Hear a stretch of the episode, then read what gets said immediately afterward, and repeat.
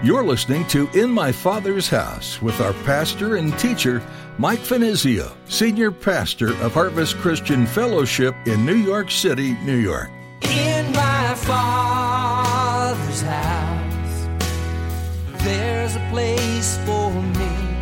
In my Father's house, where I long to be. Oh, my heart will not be troubled. Remember what you said.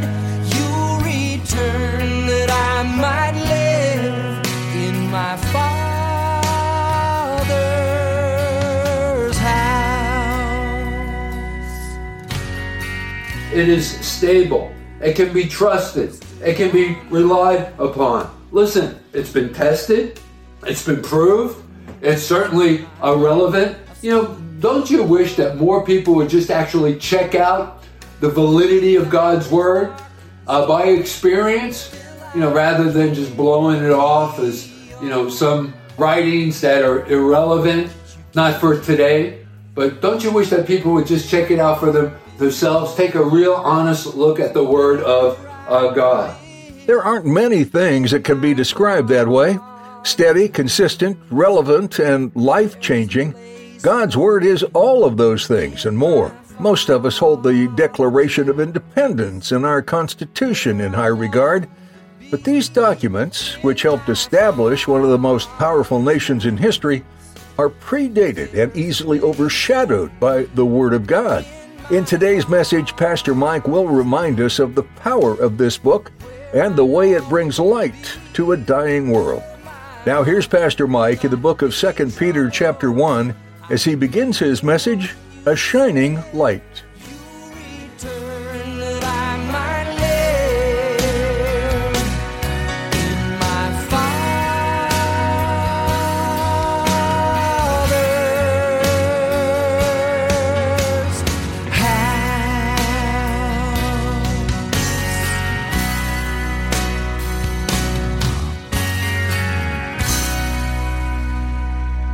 That's exactly what God's Word is a shining light, shining in the midst of darkness. Well, anyway, let's go ahead and read that text and then we'll ask God's blessing on our time together as we study the Word. So, 2 Peter chapter 1, beginning in verse 19. And so we have the prophetic word confirmed, which you do well to heed as a light that shines in a dark place, until the day dawns and the morning star rises in your hearts, knowing this first, that no prophecy of Scripture is of any private interpretation. For prophecy never came by the will of God, but rather by holy men of God, who spoke as they were moved uh, by the Holy Spirit. Let's begin in that word of prayer. Father, we pray now that you bless our time together. God, as we treat this text, God, open it up to us. Lord, I pray that we would gain a greater appreciation, Lord, of uh, your word, uh, your word that's been given to us. And Lord, uh, may we value it.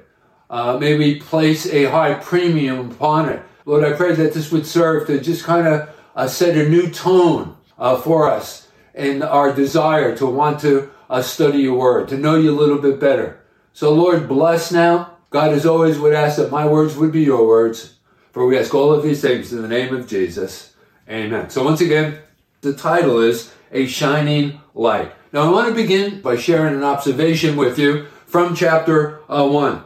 Interestingly enough, Peter begins the first chapter of his epistle with the thought of faith. Go back to verse 1, chapter 1, and notice here he refers to our precious uh, faith. So that's the way he begins chapter 1. But here, at the conclusion, at the close of chapter 1, he gives attention, notice, to fact. Verse 19, we are told we have a sure, confirmed word of prophecy.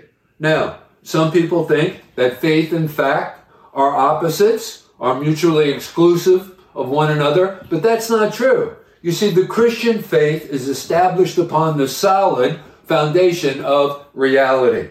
The sure word of prophecy, that's the way that Peter refers to it, he's speaking of here is the word of God for man. That is the Bible. You see, it's sure because it is firm. It is stable. It can be trusted. It can be relied upon. Listen, it's been tested. It's been proved. It's certainly uh, relevant. You know, don't you wish that more people would just actually check out the validity of God's word uh, by experience, you know, rather than just blowing it off as, you know, some writings that are irrelevant, not for today. But don't you wish that people would just check it out for them, themselves, take a real honest look at the word of uh, God? Well, anyway, it is God's revelation of truth put into permanent form that all may know the eternal plan of God for the ages. Now, let me ask you a hypothetical question. Suppose it was announced by the media, by the press, that on a certain day, an hour, God was going to speak to us from heaven. Could you imagine? Everything would stop, dead in their tracks. And uh, we would, none of us would want to miss the exceptional opportunity to hear the voice and the message of a God. But let it be, let me remind you that God has already spoken to man. In fact, there's nothing more to say to man. That's what has already been said. Let me give you a cross reference for this. From the book of Hebrews in chapter 1, in verses 1 and 2. There we are told that God, who at various times and in various ways spoke in times past to the fathers by the prophets, but has in these last days spoken to us by his Son, whom he has appointed heir of all things, through whom he has made all the worlds. You see, his last message, God the Father's last message, is all about Jesus. So, anyway, if you want to discover what the true meaning of life is all about, if you want to experience and receive that abundant life that Jesus came and promised us that he would uh, offer us, we need to look to him. We need to look to Jesus. Indeed, the Bible is a more sure word of pro- prophecy, and it will continue to stand after everything else crumbles. In the book of Isaiah, in chapter 40 and verse 8, there we are told, the grass withers, the flower fades, but the word of God shall stand or abide forever. Now notice, let's go back to our text. Peter goes on here in verse 19, and he says, Whereunto you do well that you take heed as unto a light that shines in a dark place. Again, he's referring to the word of God. In other words, we need to use the word of God. We need to seek the application of the word of God. You see, the Bible is not just some ornament you know, the family Bible that we place on our mantle, uh, over our fireplace in our uh, living rooms. Uh, it's more than that. It's not just an ornament. You know, isn't it amazing that the Bible is considered the world's best uh, seller? But let me ask you this question. How widely is it actually uh, read? You know, I remember years ago, uh, a Gallup poll was taken and a group of people were surveyed and the question that was put to them was name the first four books of the New Testament. And only one out of the four were able uh, to mention uh, what those uh, books of the Bible uh, were. And then also, uh, only half uh, weren't able to name any of them at all. So think about this. And, and this is, you know, just goes to show you how that we neglect the word of God. We have the four Gospels. Within contain the story of our servant, our Savior's birth, His life, His words, His teachings, His works, His death, His burial, His resurrection, His ascension, His promised return. But again, all of which goes neglected. It's not read. No wonder our world that we live in today is in such bad shape. So Peter warns us here in this section of his epistle, take heed. Hey, listen, we live in a time that is blanketed with darkness, confusion, distress, and God's word, that light that shines in darkness, is needed today more than ever before. So don't get swallowed up by the burdens and the cares of this world, all of the attractions, the fancies, and all of the problems of our present uh, day. Don't allow yourself to become bewildered. Just seek and turn to the Word of God.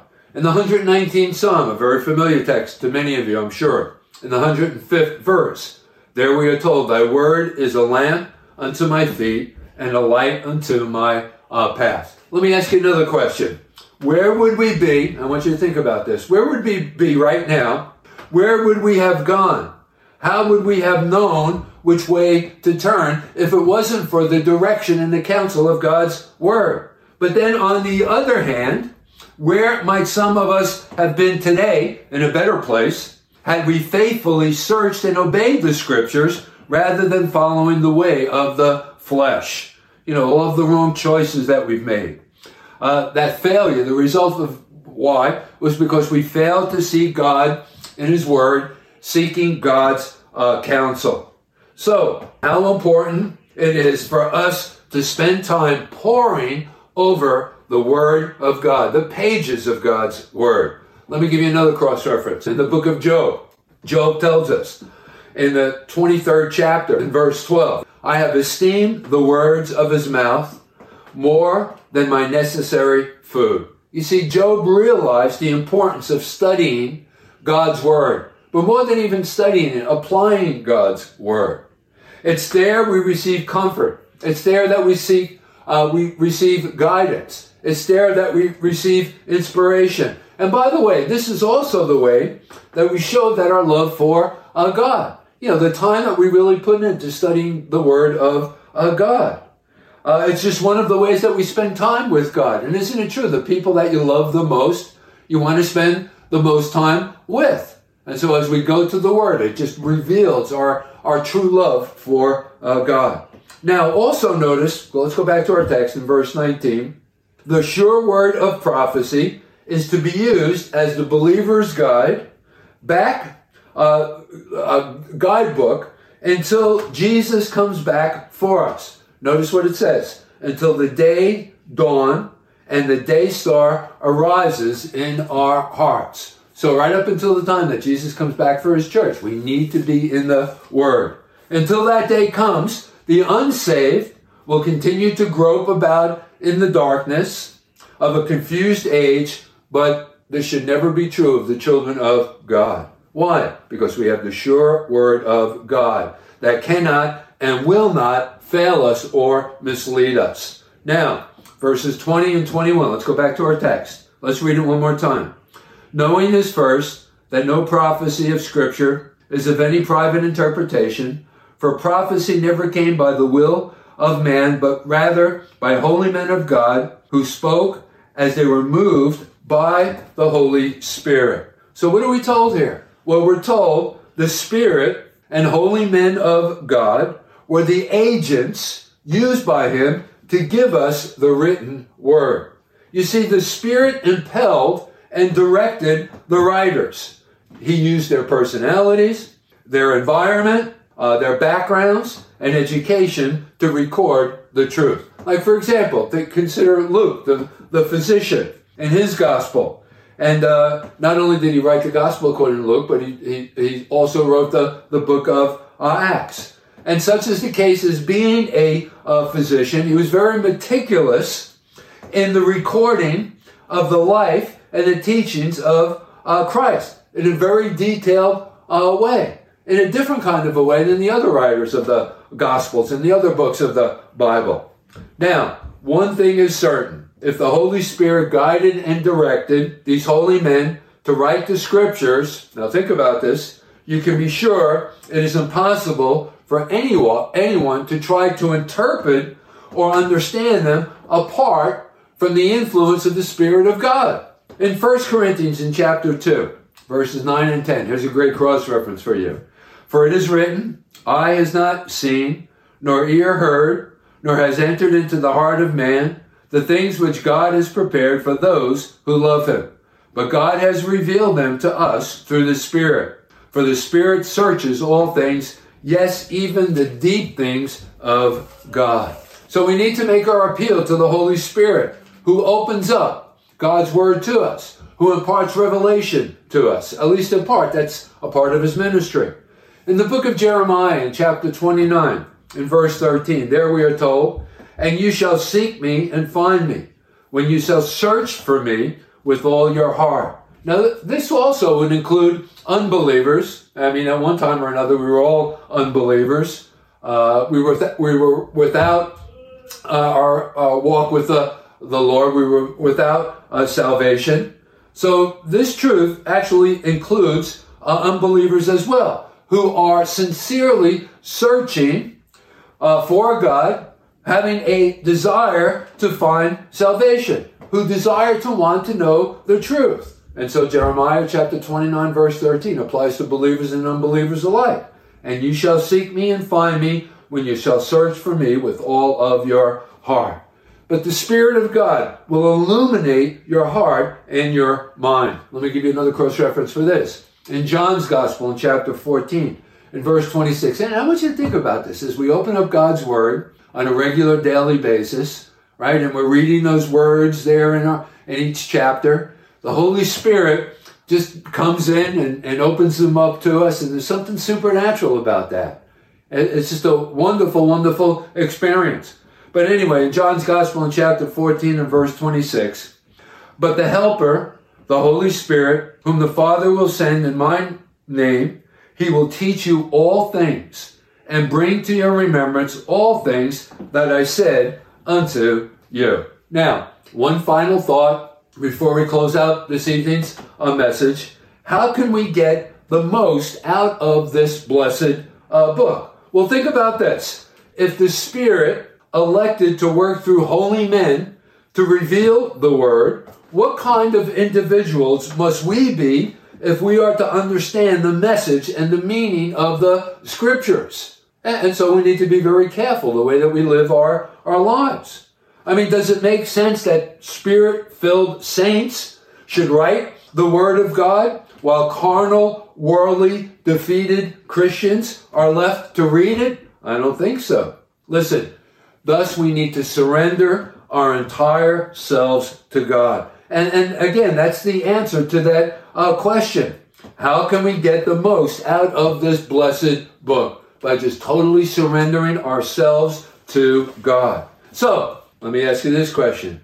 Are you in a position spiritually to receive the treasures that God has for you in this book? Well, if not, at this very moment, listen. Just simply surrender yourself to the Lordship of Jesus Christ. We're in 2 Peter chapter 2 now. So Peter here in this section of his epistle is serving up a warning concerning destructive doctrines that have a way of making them their way into the church. And we're going to talk about that whole process of this evening and how to safeguard ourselves against it. But there were false prophets also among the people, even as there shall be false teachers among you, who privily shall bring in damnable heresies, even denying the Lord that bought them, and bring upon themselves swift destruction. And many shall follow their pernicious ways, by reason of whom the way of truth shall be evil spoken of. And through covetousness shall they with feigned words make merchandise of you, whose judgment now of a long time lingereth not, and their damnation slumbereth not. Let's back up a little bit. Let's go to the final verse of chapter 1 in Peter's epistle. And notice Peter, closing out chapter 1, deals with the subject of the true prophets of God. Let's read verse 21, that final verse of chapter 1. For the prophecy, God's word, came not in old time by the will of man, but holy men of God spoke as they were moved by the Holy Ghost. Now, here in the beginning of chapter 2, notice Peter now turns our attention to the false prophets who were causing so many problems within the early church. So, in these two verses of scripture, what we have is two pictures in contrast. And, and you know, First Peter and, and Second Peter, as I've mentioned before, are known as general epistles. That is, they weren't written to one particular church, like many of the Pauline epistles. Paul wrote to the church at Ephesus. We have the book of Ephesians, like for example. But these general epistles were sent off to a church. They were read by the elders to their congregation, and then they were passed along to another church where the elders of that church would read it to their members of their congregations. But you know what? You put these general epistles like 1 Peter and 2 Peter alongside of one another, and you kind of get a, a sense of the state of affairs within the church. And listen, it wasn't really uh, good. And you can't help but wonder how the church, with such a wonderful and miraculous beginning, could have fallen into such a state of error so uh, soon. Well, I- I guess I'm really not surprised, to be honest with you, because we know that there is a mighty deceiver who is sowing the seeds of unbelief and worldliness. I'm talking about the devil. And Peter refers to the devil in his first epistle and his craftiness, the way he goes out, the way he goes about uh, sowing false uh, doctrine into the church. And he reminds us, and he uses this analogy in 1 Peter chapter 5, in verse 8. He says, Be sober, it's a warning, be vigilant, because your adversary, the devil, notice your adversary, my adversary, as a roaring lion, and, and, and that's the analogy that we have, walketh about seeking whom he may devour. So, gang, you can be sure wherever the truth is being taught, expect the devil to appear with a counterfeit. You know, this reminds me of Paul's farewell address to the elders there at the church of Ephesus. It's recorded for us in the book of Acts in chapter 20. Paul is now on his way to attend the feast of Pentecost in the city of Jerusalem. He wanted to seize that opportunity as men, uh, Jewish men from all over the world would come back to that city to celebrate this feast. So he wanted to seize this opportunity to be able to share the gospel uh, with them. But Paul, as he addresses these Ephesian elders before he continues on to that city, is well aware of Satan's attempts to destroy the truth. And he also knew that the devil works through his agents, these false teachers. So, with that said, Acts chapter 20, verses 29 and 30, he says, For I know after my departure, savage wolves, and this is the way that he describes these false teachers who are used by the devil, will come in among you, not sparing the flock. Also, from among yourselves, men will rise up, speaking perverse things to draw away the disciples after themselves. Now, going back to this roaring, lying analogy, how can we or how must we deal with these with the devil's deceptions that is seeking to sow false doctrine into the uh, church well peter goes on in the next verse there in 1 peter chapter 5 in verse 9 and he tells us there that we need to resist steadfastly in the faith In my father's house, there's a place for me. In my father's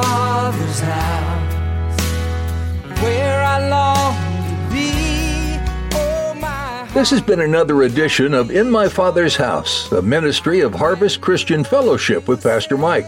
Thanks for joining us. The book of 2 Peter teaches the importance of growing in your faith. When you accept Jesus' free gift of salvation, it doesn't end there. Jesus transforms you beginning that first day, and he continues to do so as you allow him access to your life. Each new truth you hear from God's Word has the potential to change you, but you have to decide to let it. It's our desire at In My Father's House to present Jesus to you through each program, and we pray He's already making an impact in your life. If you'd like to hear more messages from Pastor Mike, visit harvestnyc.org and click on the Resource tab. We invite you to visit us too. Join us for worship this Sunday at Harvest Christian Fellowship. To find out more and reserve your seat, visit harvestnyc.org or just join us online for worship through the live stream if you can't be with us in person. We'd be honored if you join us in any way you are able to. Be sure to sign up for our email list for daily devotionals and the latest event information at Harvest Christian Fellowship. We'd also ask that you prayerfully consider supporting the ministry of In My Father's House through donation. We appreciate every gift given and will use it to reach more people with the Word of God. Find out more and donate securely online by clicking the Donate tab at harvestnyc.org. Thanks for giving and for being a part of today's listening audience, right here on In My Father's House.